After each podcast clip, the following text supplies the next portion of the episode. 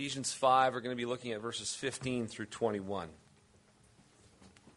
Ephesians chapter 5, 15 through 21. Before we get started, let's seek God's blessing on His Word. Father, we're so grateful and thankful that we can be here this morning, open your Word, and seek you. Here we are, your people, a needy people desperately need your Spirit to work through your word to teach us, correct us, admonish us, instruct us, and form us into the image of your Son. I pray, Father, that you would help us in every way, that you'd be glorified, that we would be sanctified, and bless and praise your name. Have mercy, for we ask it in Christ. Amen. Well, if you don't hear or haven't heard anything I've said before to this point, hear what I'm about to say this morning because I believe it is the most important thing that you could hear. So far, we're looking at this whole issue of marriage in terms of building a better family. How is it that we, first of all, build a better marriage within our family? And today, this week, is the last week before we move into the whole child rearing section where we do five weeks on that. And I really truly believe that what we're about to hear this morning is, is the difference between blessing in your marriage or cursing in your marriage. If you want a marriage that is flourishing and doing well, then peel your ears. If you want a, ma- uh, a marriage that's not so good and is full of decay, then close your ears. This truly is that important. And, I, and I'm excited about it because here what we'll find out is that God is showing us how it is we walk and live. In Ephesians chapter 5, this is a classic chapter that you turn to if you want to find out about marriage because in verse 22 and following, he shows what marriage is to look like and what it's to be like and the roles and the functions within marriage. But you know what's even more powerful than that is understanding what's said just prior to, which sets up the context and really reveals to us the power that we have to even apply that. Because if you jump into uh, Ephesians 5 22 and following, you can find yourself completely overwhelmed by what it is that God has called us to and think, man, I don't like to read that because every time I do, I realize how much of a failure I am and mess things up. In Dana Adams Shapiro's interview of divorced couples, it is clear that selfishness was the heart of what led to marital disintegration. And obviously, that is manifested in, in all kinds of different ways. Each spouse's self centeredness asserted itself, as it always will. But in response, the other spouse gets more impatient, resentful, harsh, and cold.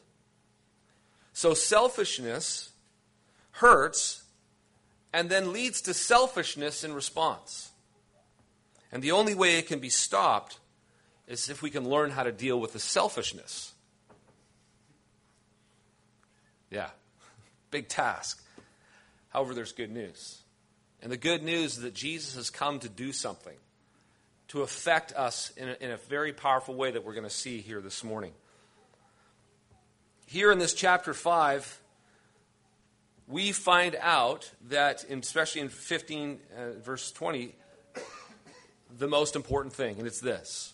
He says, Look carefully then how you walk, not as unwise, but as wise, making the best use of the time because the days are evil. Therefore, do not be foolish, but understand what the will of the Lord is. This particular section is, is come just after a section that he describes, talks about them not walking in the darkness, but according to light. He just finished telling them that they're to put off this stuff, put off these deeds. And common Pauline vernacular, it's put off the flesh. He loves to use that term. Put off the flesh with its deeds. Actually, in that section, he doesn't use flesh like that. He talks about darkness and light. He's almost using a John metaphor to describe it. Put off the darkness, walk according to light. And he actually has something pretty harsh to say, uh, or sobering, I should say. Probably better to say sobering. He says in verse 6, just prior to that, let no one deceive you with empty words, for because of these things, Actually, what things is he referring to? He just finishes in verse 5 talking about them uh, sexual immorality, impurity, and covetousness. Uh, it says, Those who practice these things, if you back up, um, he, he says that, for you may be sure of this, that everyone, in verse 5, that everyone who is sexually immoral or impure or who is covetous, that is, an idolater, has no inheritance in the kingdom of Christ and God.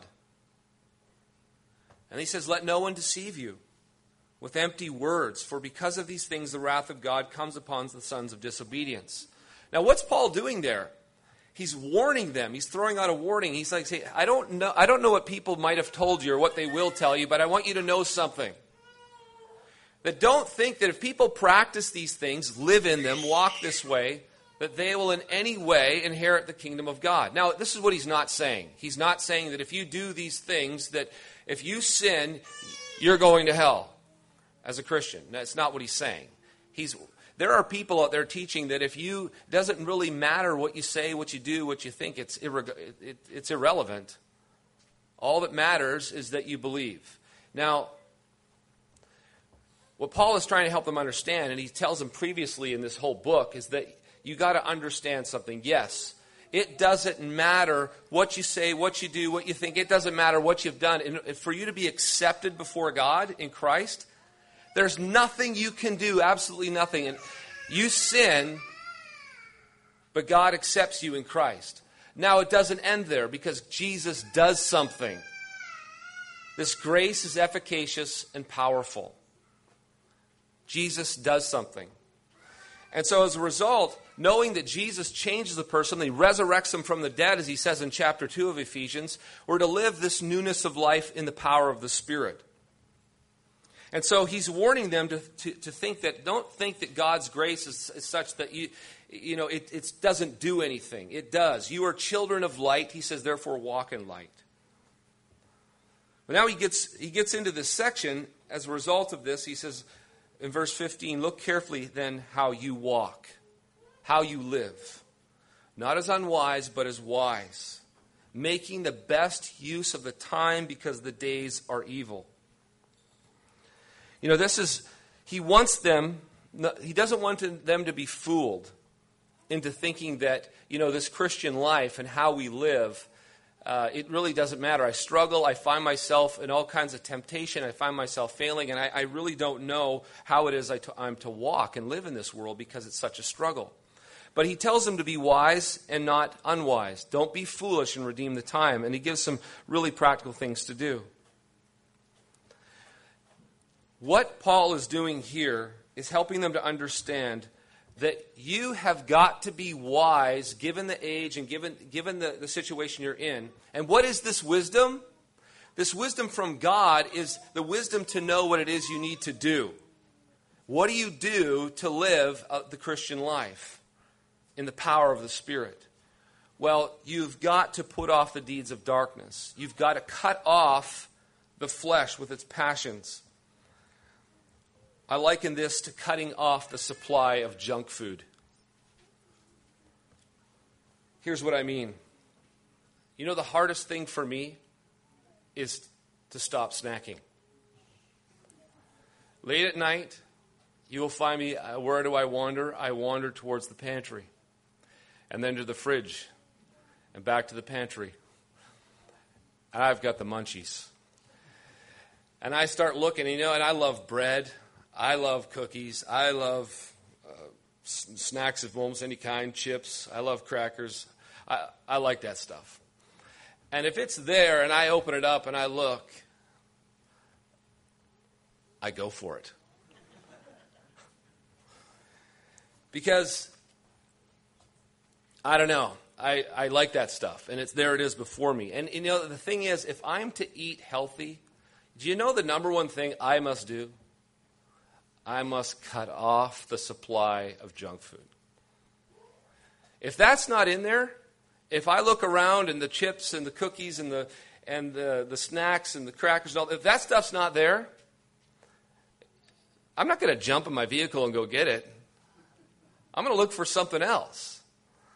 And so, it not being there is the biggest thing that could ever, we could ever do and be wise in terms of eating healthy. You know, so many people talk about losing weight, and you just go, go and be getting in a healthier diet. Well, let's just walk through your pantry. Let's look what you have in your pantry. Let's look in your fridge. Oh, are you serious? Are you kidding me? No, no, no. You don't want to. You kind of want to, but you would you would rather have you, you'd rather tell yourself you want to, and then have your snacks too. And what that's called is not being wise, but rather unwise. As Paul says here, look carefully how you walk, not as unwise, but as wise, making the best use of the time because the days are evil. Therefore, do not be foolish, but understand what the will of the Lord is. Don't be a fool, be wise. And if you're going to be wise and you want to do well, you've got to cut off the supply of junk food.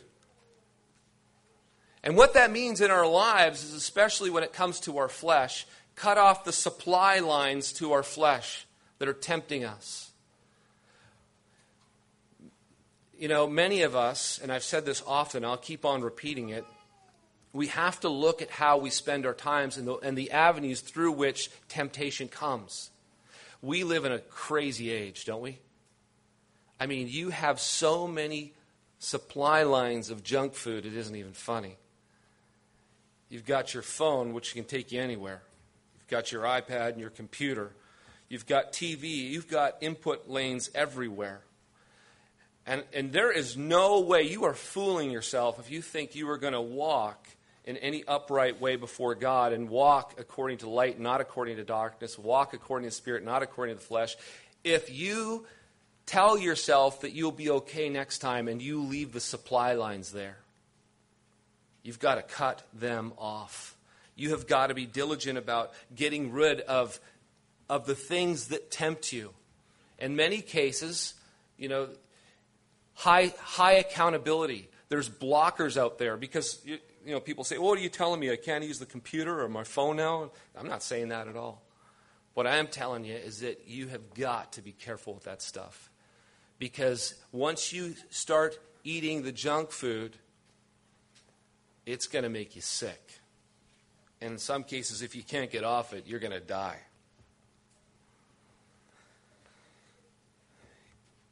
In this particular time, you know, Paul says this. Listen to what he says. Um, Make the best use of the time because the days are evil. And he had no clue about cell phones. He had no clue about the internet talk about the days being evil and our supply lines being available. He's telling them to make the best use of their time in a world where that didn't even exist because the days are evil. And need to walk as wise and not as unwise. You know, in our particular day, we have got so many channels that need to be guarded and protected against. And we're deceived and we're foolish if we think that we're strong enough to resist. I got, I got a, I've got a news alert. I don't care who the person is on this planet. I don't care how holy or righteous you think they are. They cannot stand against the flesh if they provide portals through which they can be tempted and fed. They can't. Have you ever had your flesh aroused? Cranked up the desires within it? I don't care who you are. You're, you can't just say no. You're not gonna. You, the flesh is weak, and the flesh has passions and desires. And until that's taken care of, there's no way you're going to walk according to the Spirit.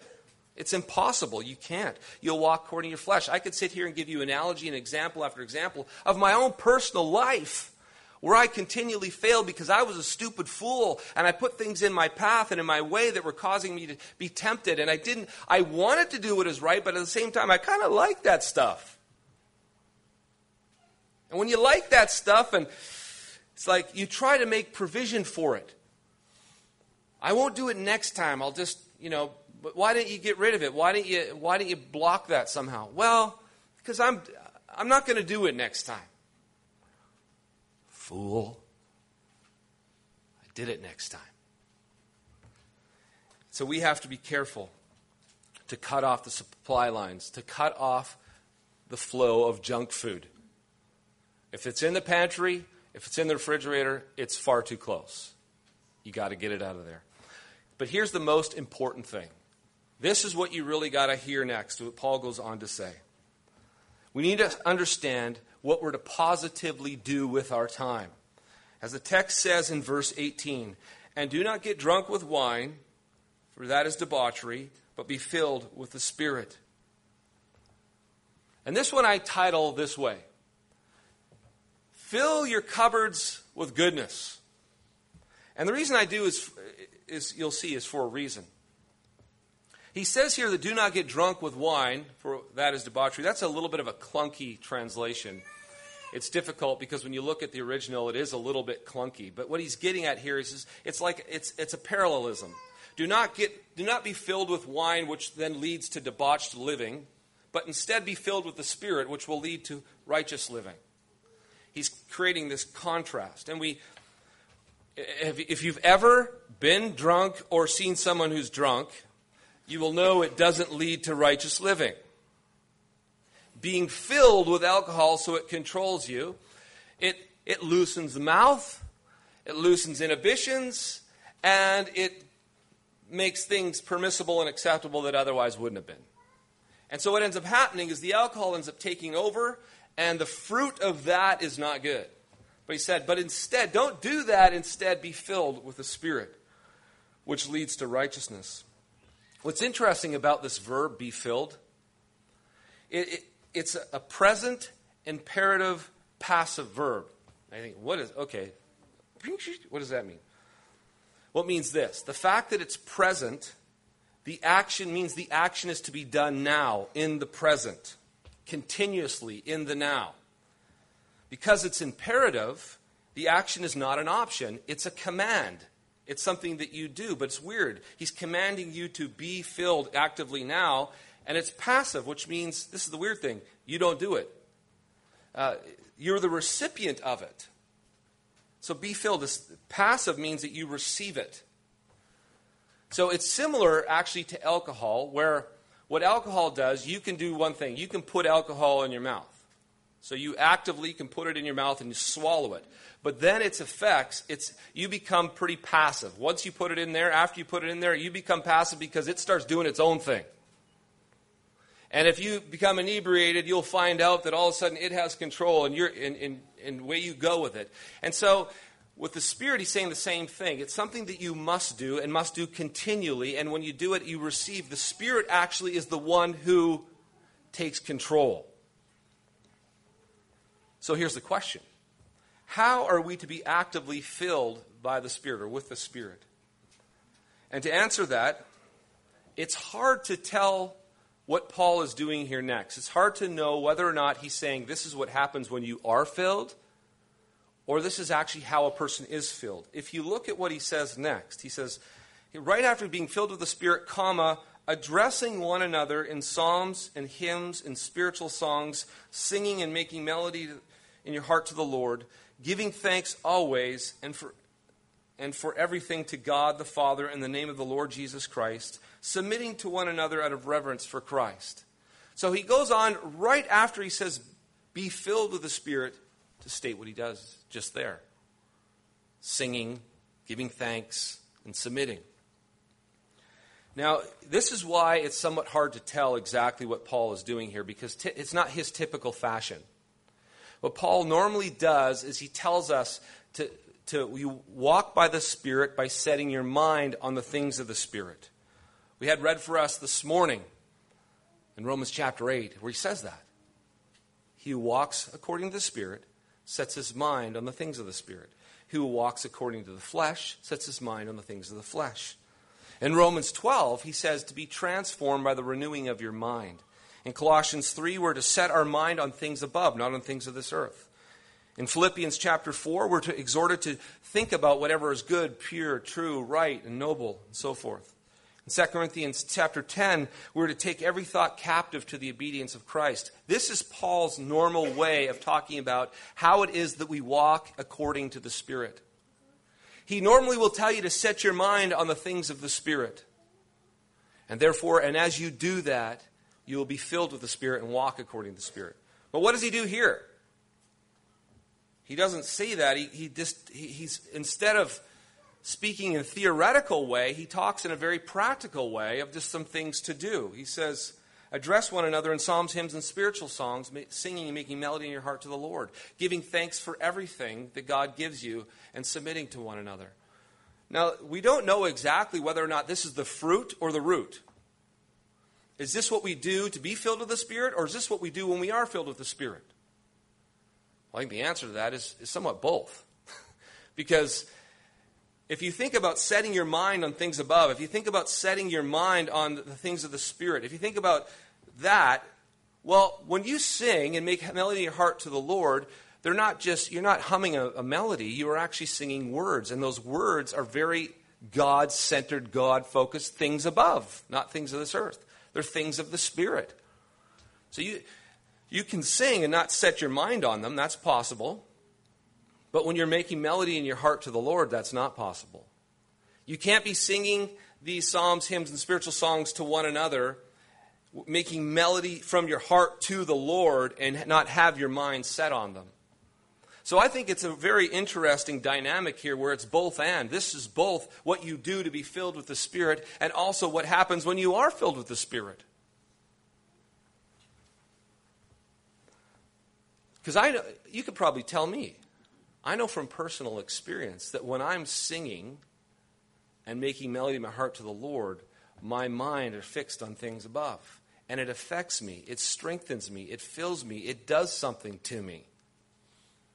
I also know that if I'm giving thanks for everything, going through what I'm going to have to do, this is what I have to do is realize that I'm in this world. God placed me in this world. He's working all things out according to the counsel of His will in this world and I give thanks for everything, knowing it's from His hand. And if you've ever actively been a person who gives thanks, uh, sometimes I've tried this. I'm going to experiment. I'm just going to go around, I'm going to give thanks for everything.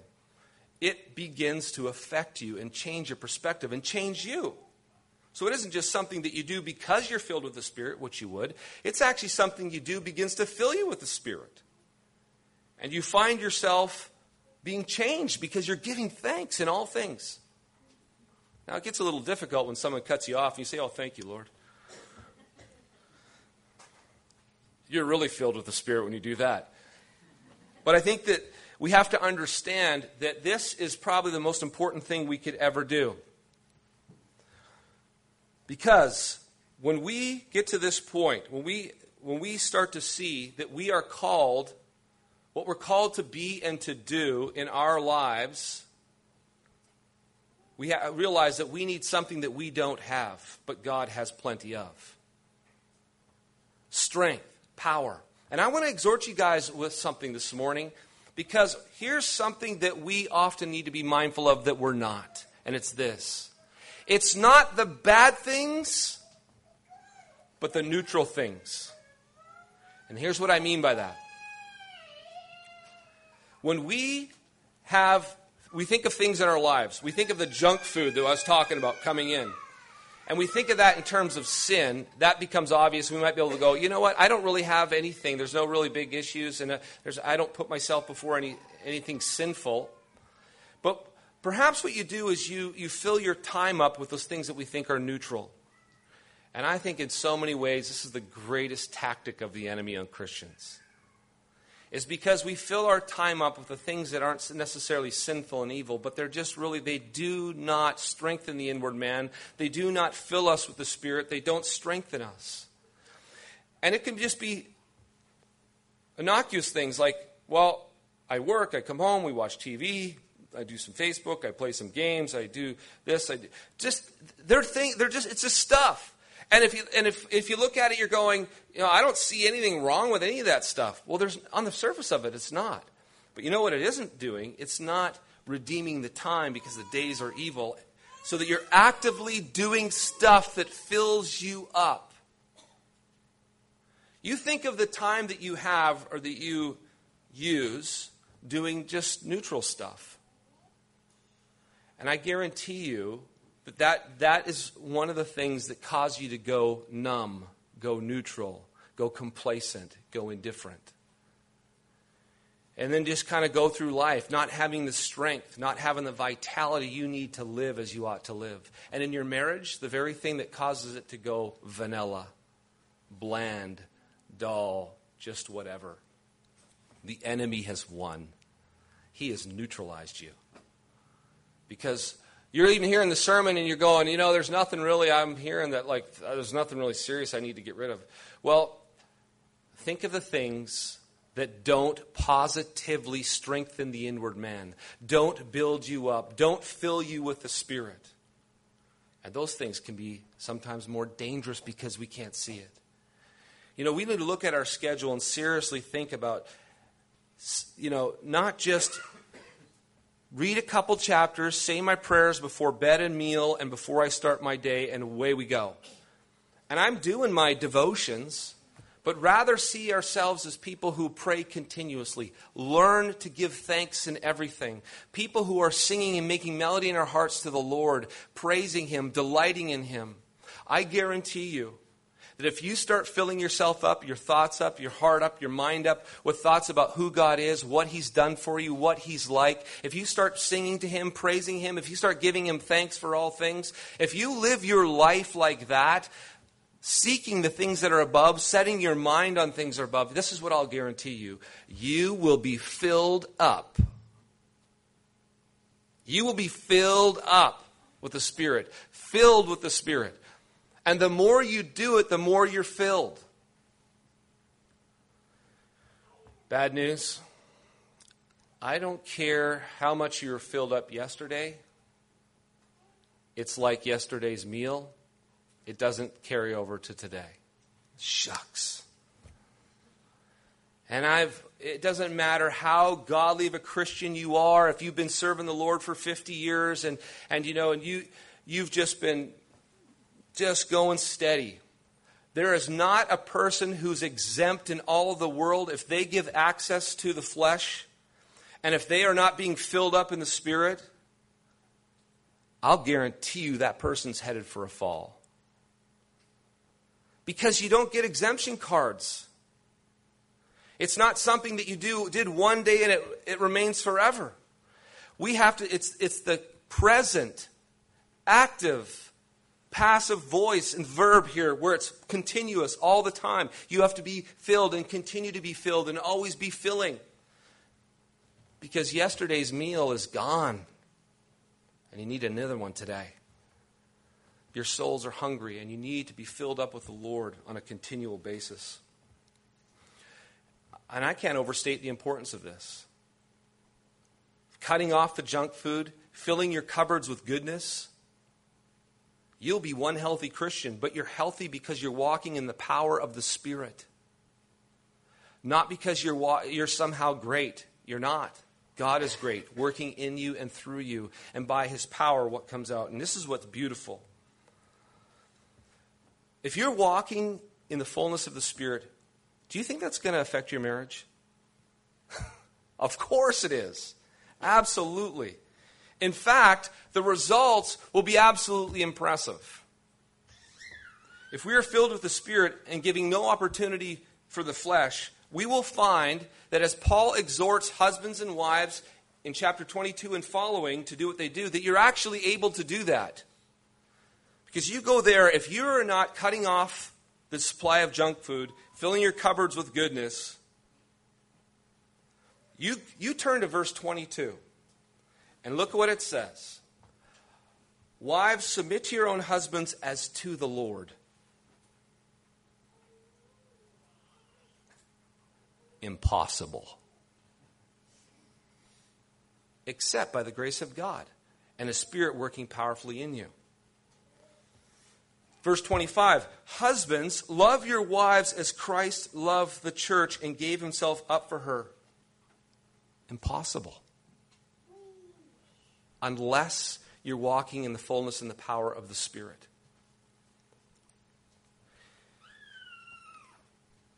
In our flesh, we are not able to submit like He calls us.